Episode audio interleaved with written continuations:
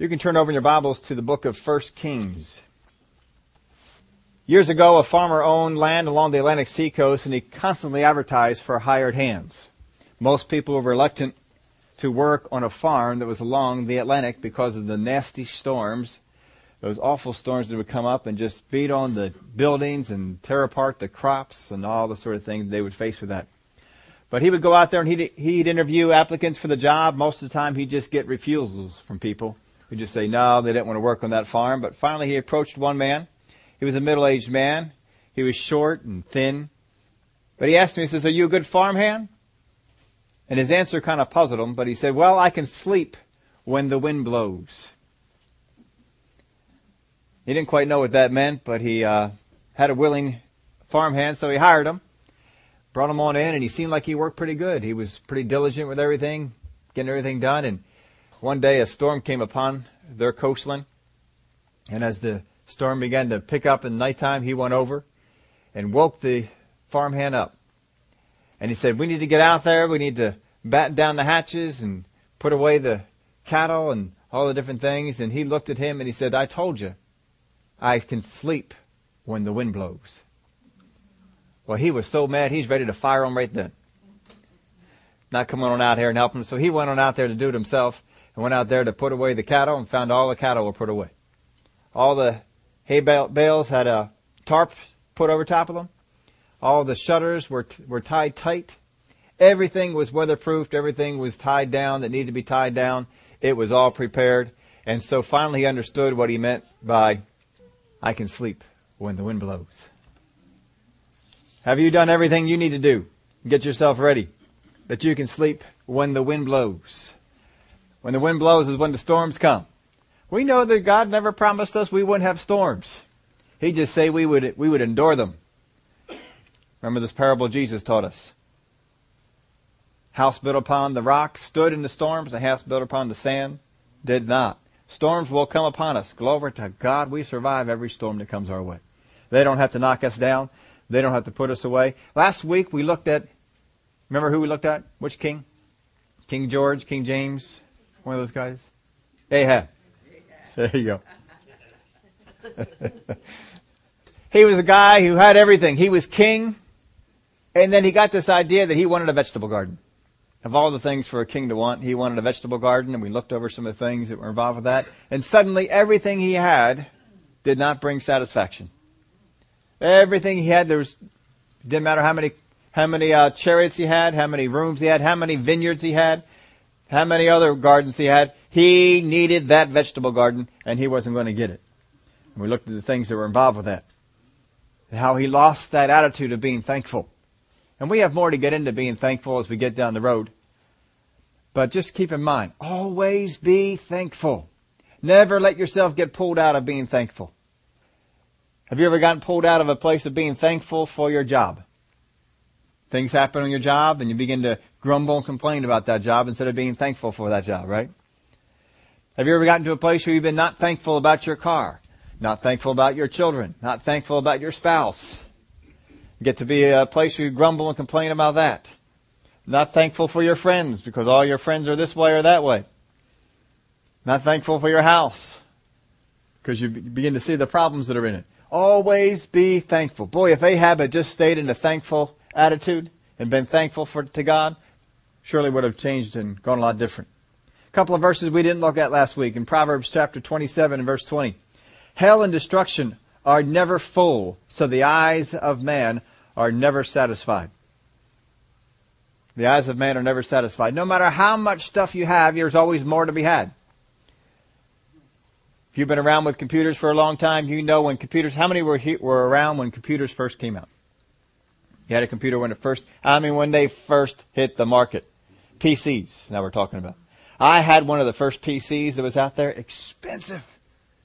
Three, over $3,000 I spent on a computer, a monitor, and a printer. That's a lot of money. And it had 10 megabytes of storage. 10. It had two floppy drives, a nine pin dot matrix printer. And I was, I was fancy. I had a color monitor, color CGA monitor. Most people don't even know what a CGA monitor is anymore. Beside that, I had 128K of RAM. then, then spring the extra bucks for the 256. Stayed with the 128. And we had DOS on there. And you know, when you turn those things on, what were you greeted with? Just a C prompt. Little C, little blinking light. That's all that you get. And oh, you were happy. How many of you would be happy with a C prompt now? Hmm. What's wrong with this thing? How come I only get this? Wouldn't be, be so happy with that. But all those things came out and, and you know, Bill Gates, I think he even said no one needs more than 256K. As far as memory was concerned. And now we're up to what? Two gigs and four gigs and you can go out there and get eight, eight gigs and boy, you can just put as much memory on there as, as you, as you'd want to. Yeah, it seemed like, you know, you got a, a computer and had a full gig of RAM on it. Now suddenly that's not satisfied anymore. Your computer's too slow. Computer's not working fast enough. You need something different. Well, always seems like we're never satisfied. As soon as we get the one thing, we needed something else. Then we get that and you need something else. And then you get that and surely your happiness will just be if you can get this thing over here. Our happiness is in God. It's not in stuff. And as soon as we learn that lesson, stuff is a lot more enjoyable. God doesn't mind you having stuff. Doesn't mind you having nice things. Jesus had some nice things. Others had some nice things. Don't worry about that, but don't get that all caught up in that. Ecclesiastes 5 and verse 10. He who loves silver will not be satisfied with silver, nor he who loves abundance with increase. It gets old after a while. You, you gotta be satisfied in God. And today we want to look at this aspect of being satisfied. And we're looking here in 1 Kings at a guy we haven't looked at in a while. We referred to him a number of times, but I know we've covered his, his life story before. But I think it's been about 10 years since we really dug into his story. So over here in 1 Kings chapter 11, we're going to look at Jeroboam and the things that brought him to a place of revolt and eventual destruction. So 1 Kings, it gives us an idea of who Jeroboam was, kind of character he was made up of. But a very interesting thing is the way this, this whole part just starts out. In verse 26. Then Solomon's servant Jeroboam, the son of Nebat, an Ephraimite from Zereda, whose mother's name was Zeruah. I think I got that. A widow also rebelled against the king. Also what? Rebelled against the king. And this is what caused him to rebel against the king. Solomon had built the Millo and pre- repaired the damages to the city of David his father. And the man Jeroboam was a mighty man of valor. And Solomon, seeing that the young man was industrious, made him an officer over all the labor force of the house of Joseph. So he was a mighty man of valor. He was industrious. And Solomon saw traits in him that he saw he was a leader and put him into a leadership position. And sure enough, he was a leader. And now it happened at that time when Jeroboam went out of Jerusalem that the prophet Ahijah the Shilonite met him on the way, and he had clothed himself with a new garment, and the two were alone in the field. Then Ahijah took hold of the new garment that was on him, and tore it into twelve pieces. Moral of this part of the story, don't be caught in the field alone with a prophet. no, that's not the moral of the story, is it? Boy, you can pull just about anything out of the word that you want to, though. If you wanted to get that, you could. But that's certainly not what he's trying to get across here. Ahijah took hold of the new garment that was on him and tore it into twelve pieces. How many tribes of Israel are there? Twelve. There's twelve. And he said to Jeroboam, Take for yourself ten pieces, for thus says the Lord, the God of Israel, Behold, the Lord, the God of it, behold, I will tear the kingdom out of the hand of Solomon, and will give ten tribes to you. Now he had twelve pieces, right? You subtract ten, you get how many? Two. You guys are good with the math. And he said to Jeroboam, Take for yourself ten pieces, for thus says the Lord, the, the God of Israel, Behold, I will tear the kingdom out of the hand of Solomon, and give ten tribes to you. But he shall have one tribe for the sake of my servant David, and for the sake of Jerusalem, the city which I have chosen out of all the tribes of Israel. I thought we had two left. I mean, 10 from 12 is 2. Why do we get 10 from 12 equals 1? It's that new math. That new mass started a long time ago. No, that's not what it is. And there's a couple of explanations why it was this way, but certainly God is mindful of the 12 tribes. If you go through the Bible, you'll find different lists of 12, 12 tribes, and it may be the tribe that was being left out here was Levi. because they didn't really, they weren't going to belong to any. But it also could be that the tribe that was left out was Benjamin because of some of the things that happened with Benjamin. And we've spent more time on this before, but just understand it's probably one of those explanations that Benjamin just got swallowed up with Judah and just was considered to be a part of it, or the other tribe was Levi. Whichever one it was, it really doesn't make any difference. God knew what he was doing. You get to heaven, you can ask him exactly why he did it this way, and he'll tell you. Right now, we just have to kind of take a couple of guesses or ideas. Verse 33, because they have forsaken me and worshipped Ashtoreth, the goddess of the Sidonians, Chemosh, the god of the Moabites, and Milcom, the god of the Ammon, of the people of Ammon, and have not walked, in my ways to do what is right in my eyes, and keep my statutes and my judgments, as did his father David. However, I will not take the whole kingdom out of his hand, because I have made him ruler all the days of his life for the sake of my servant David, whom I choose because he kept my commands and my statutes. But I will take the kingdom out of his son's hands and give it to you, ten tribes. And to his son I will give one tribe, that my servant David may always have a lamp before me in Jerusalem the city of which I have chosen for myself to put my name there. So I will take you, and you shall reign over all your heart desires, and you shall be king over Israel. And it shall be, if you heed all that I command you, walk in my ways, and do what is right in my sight, to keep my statutes and my commandments, as my servant David did, then I will be with you, and build for you an enduring house, as I built for David, and will give Israel to you. How many of you would like the prophet of God to come and meet you on the road and give you a word like this? Anybody? I mean, it's be pretty good, isn't it? Come tell you all that you got to do. I mean, he's he's sized it all up. How many of you still wonder a little bit about what God's doing for your future? Just aren't quite sure about everything. I mean, you're not quite sure. Am I supposed to go this way? Am I supposed to do this? If a prophet of God came on down and said, here it is, you're going to get ten tribes. It's going to happen in the days of the son, not in the days of the father not in the days of Solomon, in the days of his son, when he takes over, you are going to get ten tribes. And if you do this, I will do this. How many of you would like God to do that for you? I know I would. That'd be great. Oh, it'd just make life so much easier. No more laboring in prayer, trying to figure out, God, what do you want me to do? God, what is my purpose? How am I supposed to get this done? Isn't it, wouldn't you just settle it for you if a prophet of God, a known prophet of God, someone established, told you this and laid it all out for you, how many of you just think, I have arrived. This is it. Amen. I don't have to wonder. I don't have to do anything. Oh, this is it. I'm just going to take hold of what he has said. I'm going to write this down, put it on my refrigerator, put it in my car, put it in the front of my Bible, put it in the back of my Bible, put it in the middle of my Bible. I'm going to put it everywhere. I'm going to put it on my iPod. I'm going to put it so it comes up as a message on my watch. It's, it's going to come up as a screensaver on my computer. I mean, you're going to put it every place you can, and you're going to look at this. All right, what do I have to do again? Shall be if you heed all that I command you, walk in my ways, and do what is right in my sight to keep my statutes and my commandments, as my servant David did. So here's what we're supposed to do. Now remember what kind of a man Jeroboam was. He was a mighty man of valor. He's no coward. He was an industrious man.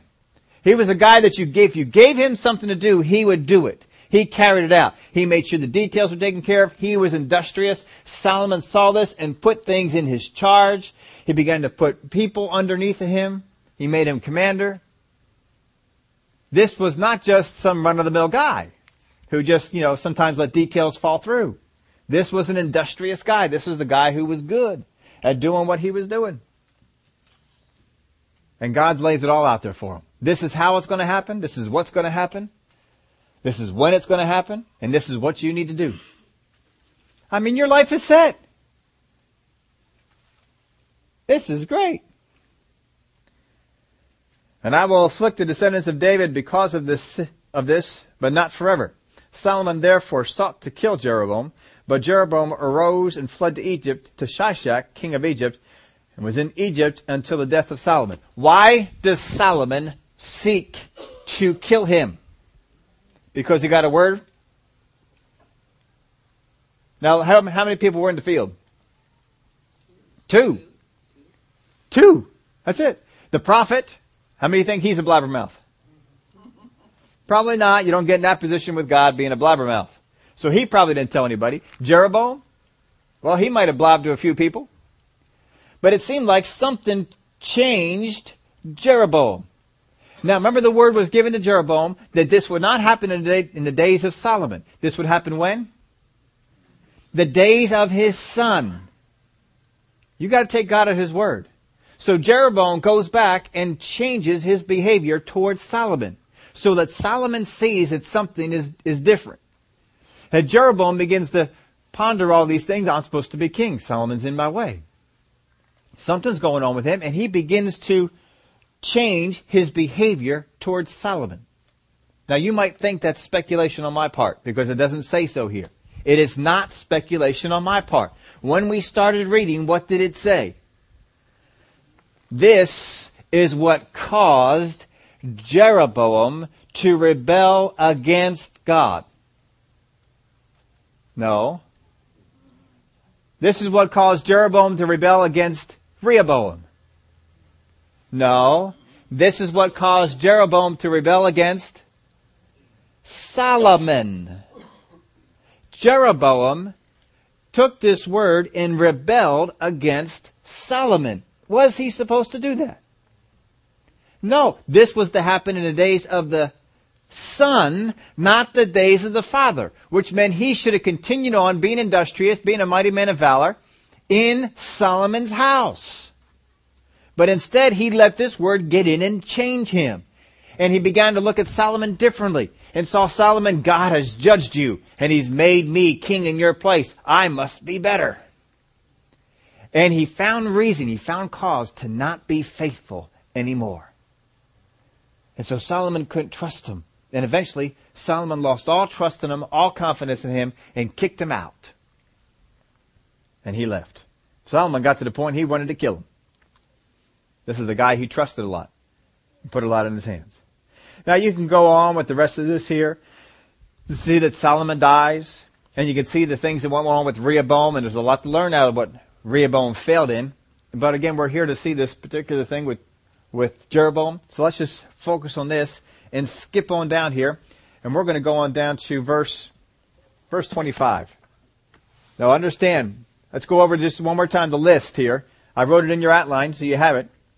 God makes a promise to Jeroboam if you, first off, heed all God commands, walk in all his ways, do what is right in God's sight, keep his statutes and commandments, and here's an example, as David had done. That's it. Do it as David did. The way David did, you do it that way. Then he says, Then I, God, will be with you and build for you an enduring house as I built for David, and will give Israel to you. So he'll give Israel to him, and he will build him a what? A temporary house? A long lasting house? An enduring house. An enduring house. As I built for David. Now, David's house, is David's house going to be, you know, 100 years? 200 years? How long was David's house supposed to reign? Forever, because it was going to have its culmination in Jesus Christ, who was going to reign forever. So he says, I will build for you, a house like I did for David.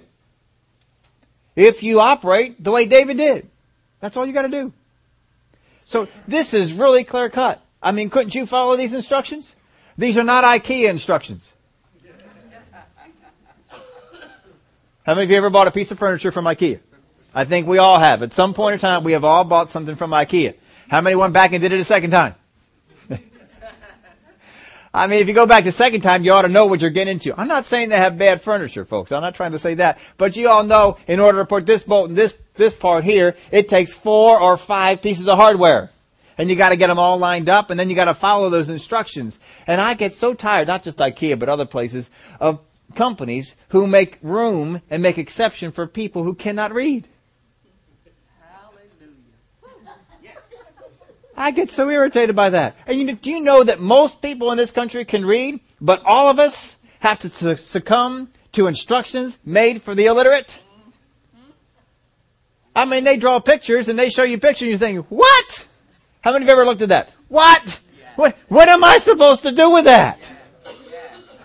I mean, if you just give me some text here. I mean, give me the picture for the people who can't read. That's fine. You want to help them out? Great. Go ahead and do that. But what about us who can read? Give us some instructions. I want you to know this. The bunk beds that I make when I give instructions, a few times people come on over and they pick them up. When I give them instructions, there are no pictures. No pictures. It's all text. You gotta read in order to be able to put my bunk beds together. These are not hard instructions. These are easy instructions. They're all right there. You can follow them. He's an industrious man. He's a mighty man of valor. He's a leader. Surely he can do this. Verse 25. Then Jeroboam built Shechem. Now this is after the revolt against Rehoboam. They all came up. Let's just give you the, the summary here. They all come up to Rehoboam and say, your father was nasty. He was harsh. He taxed, he put us in a 75% tax bracket. And we're tired of 75% tax brackets. We want a break. And so he says, ah, oh, you think he was tough? I'm going to put you all in a 90% tax bracket. What do you think of that? They said, nothing. We're leaving. And they all packed up and left. And they said, we're going to go to our, our own. And they got Jeroboam and they put him up as the head. And 10 of the tribes went over. But of course, Judah stayed there with, with the house of David. They were going to go to war and settle it that way. And God says, don't you dare do it. Don't go to war. So they didn't go to war and they just let it go. Verse 25. Then Jeroboam built Shechem in the mountains of Ephraim and dwelt there. And he went out from there and built Penuel. Now, is there a problem so far? Seems to be okay to build cities, and that's one of the things that kings do. And Jeroboam said in his heart, Now the kingdom may return to the house of David. If these people go up to offer sacrifice in the house of the Lord at Jerusalem, then the heart of this people will turn back to the Lord Rehoboam, king of Judah, and they will kill me and go back to Rehoboam, king of Judah. Therefore the king asked advice, made two calves of gold, and said to the people, It is too much for you to go up to Jerusalem. Here are your gods, O Israel, which brought you up from the land of Egypt. How hard were these instructions? Let's go over the instructions again. First off, heed all of God's commands. Did he do that? Walk in all his ways. Do what is right in God's sight. Keep his statutes and commandments as David had done. Well, all we gotta do is say, did David build gold calves? David didn't build gold calves. David didn't have a problem with people going up to the Jerusalem, into the temple, and making sacrifice. But here's what it's, what the problem comes in. He says in his heart. How many of you have thought that, you know, as long as you just think about stuff, as long as you, you know, you're, you know it's not right, but it's just you. It's, I'm just, it's just me thinking about it. No one else. I'm not interfering with anybody else. I'm not bringing anybody else into this. It's just me. He said in his heart you know, those people, if they keep on going down to Jerusalem, they're eventually going to get, they're going to forget why they got mad and why they revolted. And they're going to kill me. now, before you jump all over Jeroboam's case, how many of you have said in your heart things about your spouse? Things about your spouse. I can't believe she took that. Why did she take my, she knows that's mine. Why did she, no, I can't find it. And I need it. Oh, I can't believe that she, she drove my car and used up all the gas. I know he made this mess. I know it was him. He's going to blame one of the kids, but I know it was him. Who deleted my show on the DVR. I was looking forward to seeing that show. I, he did it because he wanted to watch his sports thing. He wanted to record that Flyers game. He wanted to record that whatever. Oh, I can't believe that. Deleted my show. Don't we have, don't we sometimes say in our heart things like this? And we begin to stir up stuff? I mean, when you were a child, didn't you stir up stuff against your parents? Can't believe mom and dad won't let me do that. They shouldn't let me do that. Oh, you say in your heart. See, this is where it starts. You say in your heart, and these things begin to go. Remember last week we talked about Ahab, how his mind, how his, he was being plowed for, for seeds to come on in, for seeds to be sown. He's being plowed. He's being made ready. And then the seeds were sowed in there. That's what you're doing. You start saying this stuff in your heart. You start talking about this. You start saying things about your friend. You start saying things about your kids. Start saying things about your boss, about your spouse. I can't believe they did that. My boss doesn't pay me enough. My boss doesn't appreciate me. My boss is taking advantage of me. And you say these things in your heart, and it begins to fester, and it begins to make you prone to receive seed and rebellious seed. Now, we didn't cover this part yet, but we'll get into it now. There is a cause to Jeroboam's revolt. What causes a revolt? What is it that causes rebellion? What causes people to rise up and say, uh-uh, not anymore? There's something that, that happens. Think back to our country. Did we not revolt to get to the place that we have freedom for? And we think pretty good about that. We, we celebrate that revolt every year. Fourth of July is a celebration of that revolt. We rebelled! Yes! Why did we rebel?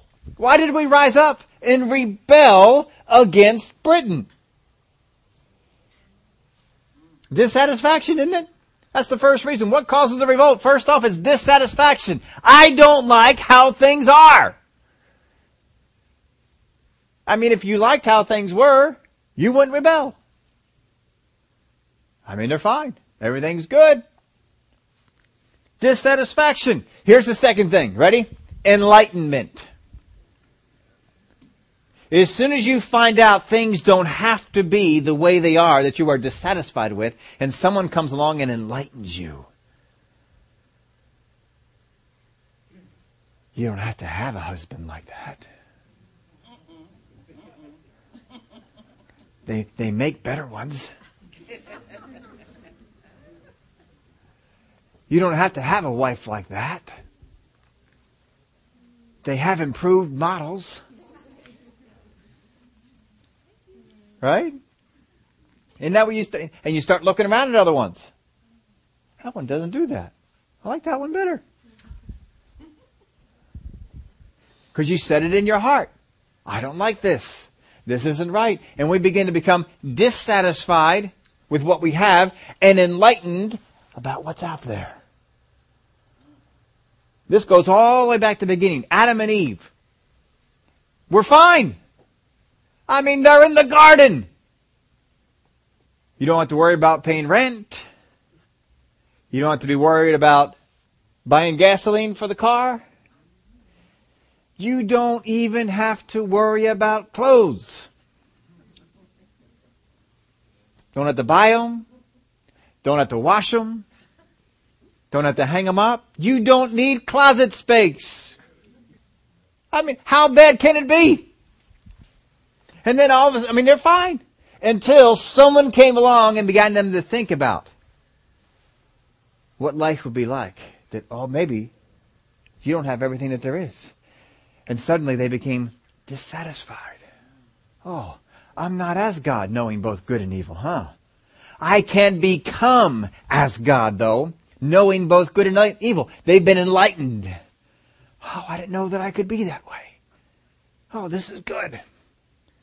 And so they ate and they found out the knowledge, having the knowledge of good and evil wasn't so good.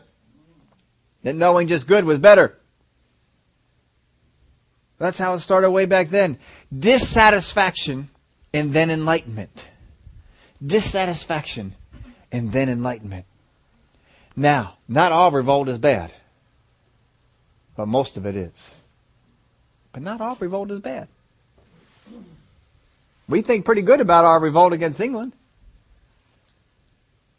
Felt like that was all right. some other revolts that we thought pretty highly of. But Jeroboam is first off, he's dissatisfied with what he has because he's beginning to entertain the thoughts that this is going to go away. And the people are going to kill me. So he's doubting what God said. God said, I will make of your house an enduring house. And he has decided he can make a better one. Wouldn't you like to be able to make a better house than God? And most of us will say, oh, I know I can't make a better house than God. Yeah, but you're going to try. You're going to find that opportunity and try and give it a shot. Dissatisfaction and enlightenment. Jeroboam said in his heart, now the kingdom may return to the house of David. If these people go up and they offer sacrifices in Jerusalem, go out to the temple, if they always have to leave my country and go to the other country and offer sacrifices in Jerusalem and then come back, if they have to keep doing that, that's not good.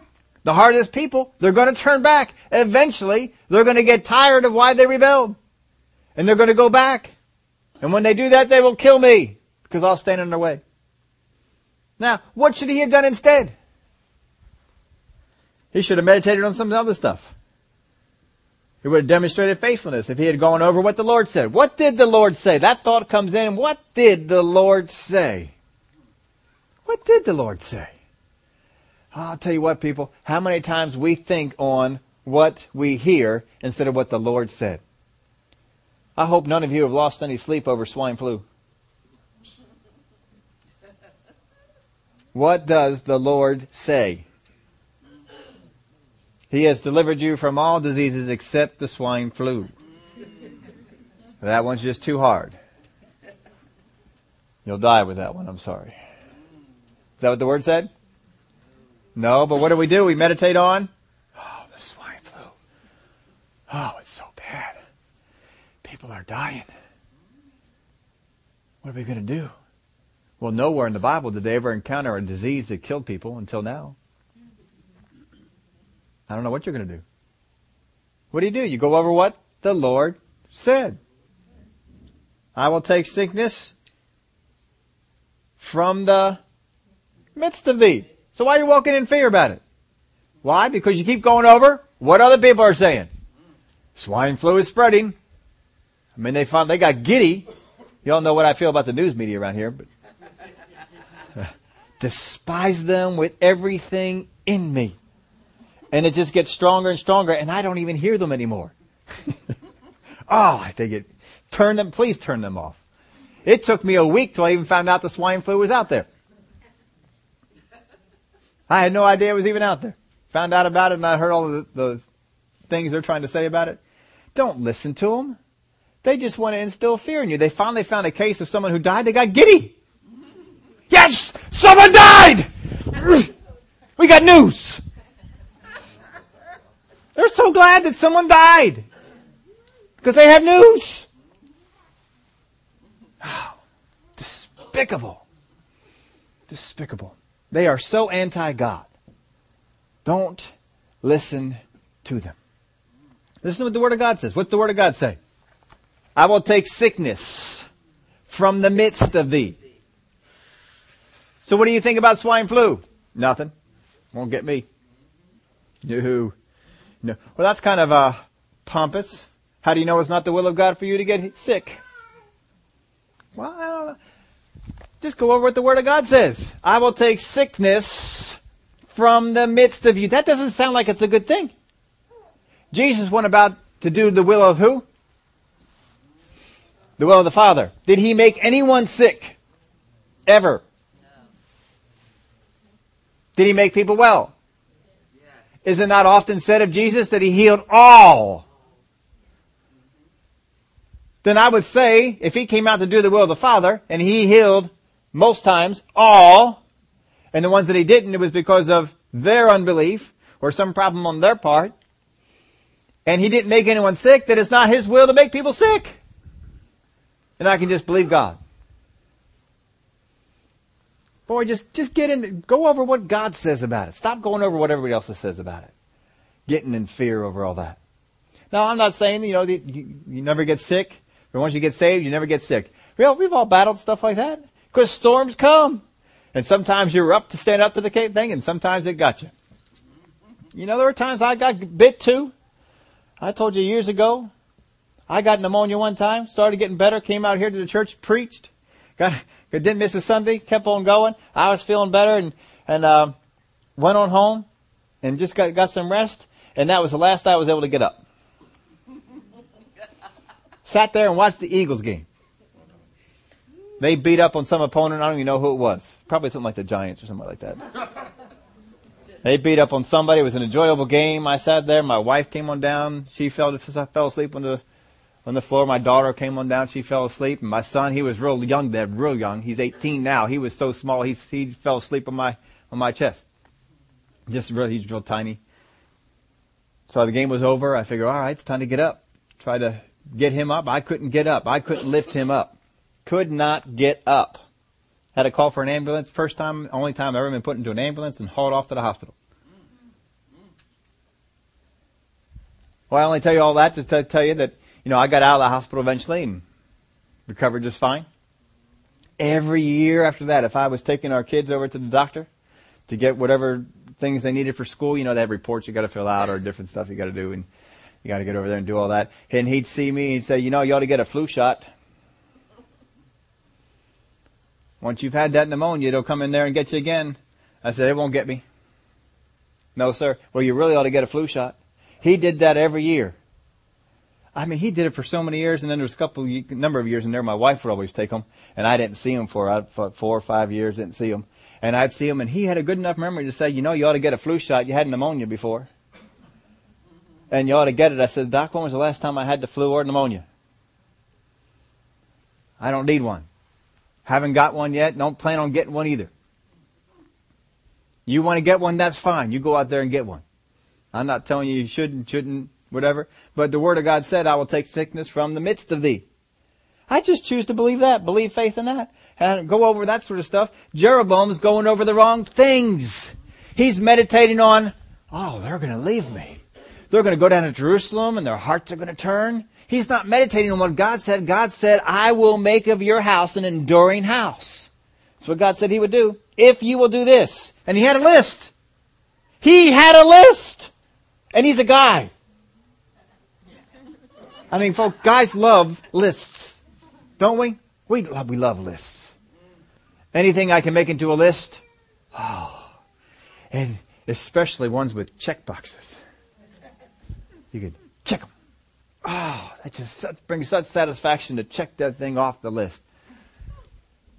Women, women, I think women like to cross the things off the list, right? Guys, we like to check them off the list. I think that's because we still want to read. This is what I did. See that? I did that right. Yeah, there. Women, you don't care. You just cross the thing right on out. It's, but no, we like to stand back there and say, look at that. All those things I got done. All them checked off things there, right there. We like checklists. He had a list. He could check it off every day if he wanted to. He'd all got commands, walk in his ways, do what is right in his sight, keep his statutes and commandments as David has done. Did I do that today? Well, I'm not doing that when I think on these things. That's all he's got to do. That's it. And God said, I will make of your house an enduring house. But what's his question? First thing he comes up with, my house may not endure past next week. He begins to doubt this. But the Lord said, this is what he should be focusing on. The Lord said, the Lord promised. How did David handle this? These are the things he ought to be thinking on. The Lord said, the Lord promised. How did David do this? Now we put this one, we put that gold star. What's the gold star mean? Principle. Life principle. what we say or think on inwardly has an outward effect. Please understand that. That is a life principle for you. Put that in your principle book. Put that someplace where you see it often enough. What we say or think on inwardly has an outward effect. If you think on things inwardly that are negative, that are evil, It's going to have a negative, evil outward effect. If you think on things that are positive, that are godly, that are what the Word of God says, it will have that kind of effect because the Word of God says what you sow, you will reap. You'll do that. So go over it. You hear those news media people? I just know there's a special spot in hell. And I have scripture on that too, just so you know. I have scripture on that. Because people who lead others astray face a stricter judgment. And the news media has been responsible for leading many people astray. I'm going to be up there. I know it. I just know it. You just watch. When I get up there to heaven, make it hotter. Come on, God. Make it hotter. Burn, Katie. Now, if she gets saved, fine. She's welcome. Glory to God. I'll be on her team. Until that day, she is leading people astray along with a whole lot of other folks in there. Who's that? Who's, I don't even know the news people anymore. Dan is, he, Dan's out of there now, right? Dan's gone. Peter, no longer in there. So I, I don't even know who the new people are. Glory to God. I'm glad I don't know who they are. Who's that one? He's a news. Oh, let him go. All right, yeah. I don't like seeing people led astray. It irks me to see people being led astray. And the news media is doing it on a regular basis. Do not let them lead you astray. Do not let them do it. I look forward to the day that our school tries to assign our son news programs to watch. I look forward to the day when they try and do that. Mm. I will have fun with our school. So Jeroboam sets up for his own golden calves and altars and his own priests and feasts. He makes priests of whatever class of people he wants to. You want to be a priest? Come on, be a priest. I don't care if you're not born of Levi. Come on. And instead of using the feast days that God set up, he picked his own feast days. And he picked, picked his own purpose. Every feast day that God set up had a prophetic purpose. Every one. They're in there for a reason. There is no feast day that does not predict something. Every single one. And they've all been fulfilled except the final one. The final feast is the only one we're waiting for to be fulfilled. But they've all been fulfilled. Oh, except for that. So it's coming. So he took all these things that were to show them prophetically what is to come and changed them all. got rid of them all. Set up the gold calves. We know the gold calves history. Set up altars for them. It says even as far as Dan. Even as far as Dan. Why it says that is that Dan is way up in the North Territory. They'd have to go a long way to get there. Jerusalem was a whole lot easier for most people to get to. And Bethel was down in the south, south area. And we find out in the next chapter, chapter 13, that a prophet is sent to condemn Jeroboam and let him know, you messed up. You didn't do it. You had a list. You had a list. You had a prophet who came and met you and said, all you gotta do is this, this, this, and this. That's it. Just do that. And you'd be fine. He didn't do it. Well, seeds of dissatisfaction nurtured result in rebellion. Seeds of dissatisfaction nurtured result in rebellion. How many of you rebelled against Satan? Yeah, we did. Did we do that? When we got, when we got born again, we rebelled against Satan. We became dissatisfied with his lifestyle. Dissatisfied with what he could do in our lives. And we said, I'm going over here. Jesus is a lot better way. His way is peace, there's joy, there's gladness, there's certainty. In the house that Jesus built, I know for sure I'm going to heaven. I don't wonder about it. I know it. The Word of God is about assurance. You can know for sure that you are going to heaven. You never have to wonder. There are some places that teach works righteousness, and you're always wondering, did I do enough? Am I good enough? I don't know. I don't know if I measure up. Am I good enough to get into heaven? You never have to wonder with God. God tells you exactly what you got to do. Believe on the Lord Jesus Christ and you shall be saved. It's real easy to know. And I can know. But yeah, but you're not good enough yet. It's alright. you can still get in. Thank God sinners can get into heaven. He made the way. You wear His righteousness, not yours. Seeds of dissatisfaction nurtured result in rebellion. That's why you gotta be careful about those seeds that you let nurture about your parents.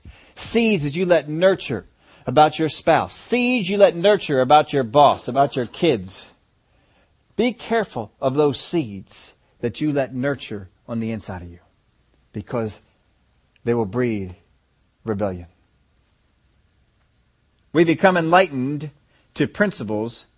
Understand this. This, this is important. We become enlightened to principles we don't perceive as false. What do we mean by that? I can become enlightened to a principle when I don't perceive that it's false. If I come on out and say 4 plus 4 equals 12, how many of you have just become enlightened? No, because you say, that's wrong! That is not right. And immediately you've shut down. And you say, I, am, I will not be enlightened by that. That is wrong. But if you do not perceive that 4 plus 4 is 8, and I tell you that 4 plus 4 is 12, and you become enlightened on it, then you receive it as, as enlightenment. Even though it's wrong. But it's enlightened you, and from that point on, you go on with the basis of 4 plus 4 equals 12. Your math is off from this point on. Somebody tells you half a foot, you go 4 inches. 2 inches off. Everything from that point on is off. You gotta be careful what you become enlightened to. People in school, I mean, school's terrible now. Parents, make sure you stay on top of what your kids are learning. Because they're teaching them, they're trying to get all kinds of stuff in there, liberalism and, you know, getting this part in there that, that eh, anti-God stuff. There's a lot of stuff that used to be liberalism that was actually pretty good, and that all got changed a whole lot. And now, what they, what they passed for it is not what people once thought it was. So you be real careful. There's a whole lot of anti-God stuff. Secular humanism, that man is good enough by himself. And these folks are governing that way. We don't need God, let's get God out. So you be real careful about that. Watch what they're getting on in their schools. We become enlightened to principles we don't perceive as false. So I must understand what is true and what is false. It is important because if I can pick up that this is false, I will not become enlightened. Jeroboam heard this come up on the inside of him and he decided to be enlightened. He decided to be enlightened by it. He should have perceived it as false and shut it down. But he didn't do it. He became enlightened by it. And then once you get enlightened by that, then you can be enlightened by other false things, enlightened by other false things, and enlightened by other false things. And pretty soon you're talking nonsense and thinking it makes sense. Seeds of dissatisfaction nurture result in rebellion. When we become enlightened to principles we don't perceive as false. Jeroboam became enlightened to false principles and it killed him. Ahab became enlightened. He thought this could be, he, he thought of different ways of doing things and it killed him. Be careful of the false things that can come in. Because if you pick it up as being right, you pick it up as being, oh, this could be true. This could be right. So this is okay. We were talking about it on Wednesday night. The things that they try and teach in the schools that goes against our Constitution is they are teaching in our school, to our students right now, they are teaching them that a strong federal government is needed especially to solve the great problems we have. They're not teaching the Constitution was against a strong federal government and for a strong state government. And the reason for it was simple, in case you're not enlightened to the reasons for it. If Pennsylvania became oppressive and you didn't like what Pennsylvania was doing, imagine if Pennsylvania's California. And you didn't like what it was doing, all you'd do is pack up your car and move over to New Jersey. Move over to Maryland. I like this one better. And so as people voted with their feet, they could go to wherever state they wanted to that didn't operate oppressively. This would force states to keep laws that would not be oppressive. But if the federal government is allowed to come in and make these laws then you have no place to go. And that's what the Constitution was guarding against. And we have completely lost that in our education system. They do not know the power of state government or the reasons for it. Roe versus Wade is unconstitutional, not because of its anti-life principles. It is unconstitutional because it takes away a state right and puts it into a federal government. That is why it's unconstitutional. We can, we can debate the life issue all we want, and I'm all for pro-life things and such things like that, but that opened the door a whole, whole lot to the federal government taking more power. And that's why it's, it's wrong. That's why the Constitution was written this way. But if you don't know that and you become enlightened and you think that we need a strong federal government to accomplish these problems. And now they created global problems and we need a strong global government to take care of these global problems. And we become open to it and we see it as enlightenment. And we, are, we receive all those things. Don't let it come in. But not just with the worldly stuff, with God's stuff. The devil wants to come on in and he wants to sell you on a package of goods that's against what God says. He wants you to fret. He wants you to worry. He wants you to, to become concerned about the economy. He wants you to become concerned about health issues, food issues, work issues. And the Word of God says, I'm there to take care of you until the economy gets really bad. Then you're on your own. But God doesn't do that. Meditate on the things that God says. Go over them. Jeroboam should have. He should have had his list right there in front of him and just gone over it. Don't do that. Stay over here. Stay over here. And he would have been faithful to the things of God. If he had been faithful to the things of God, what would have happened to his house? It still would be around. It still would be around. Now think of David's house. How many unfaithful kings did David have under him? Ooh, a lot. A whole lot. And yet God made the promise to David of an enduring house forever, and he kept it. That's how strong our God values keeping his word and keeping his promises. You keep going over the word of God. It should be something you do every single day, constantly. If you're going to be faithful to it, you got to know it. And there's a whole lot of forces that want to come against you and get you to be built upon sand and not upon rock to get you, get you built upon what people feel, what people think, instead of what the Word of God said. I personally do not care what you feel about any passage of Scripture in the Word of God. And you shouldn't care what I feel about it. What you should care about is what it says. That's all you should care about. Well, I don't feel like that really speaks to me. So what? I don't really feel like that's true for me. I don't really feel saved. I don't really feel like God forgives me. I don't really feel like God's going to do that for me. I don't care what you feel like. Did the Word of God say it? If you don't know the Word of God said it, that's where your problem is. Find out what the Word of God said on the issue. And then once you know what God said on it, believe it. And I don't care if you feel like it or not. How many of you ever gone got in your car this morning and said, ah, I don't know, not getting a good feeling for my car today. I just don't feel like the car's going to work. You ever done that? No, you take the key, you stick it in, you turn it on. That's all you do.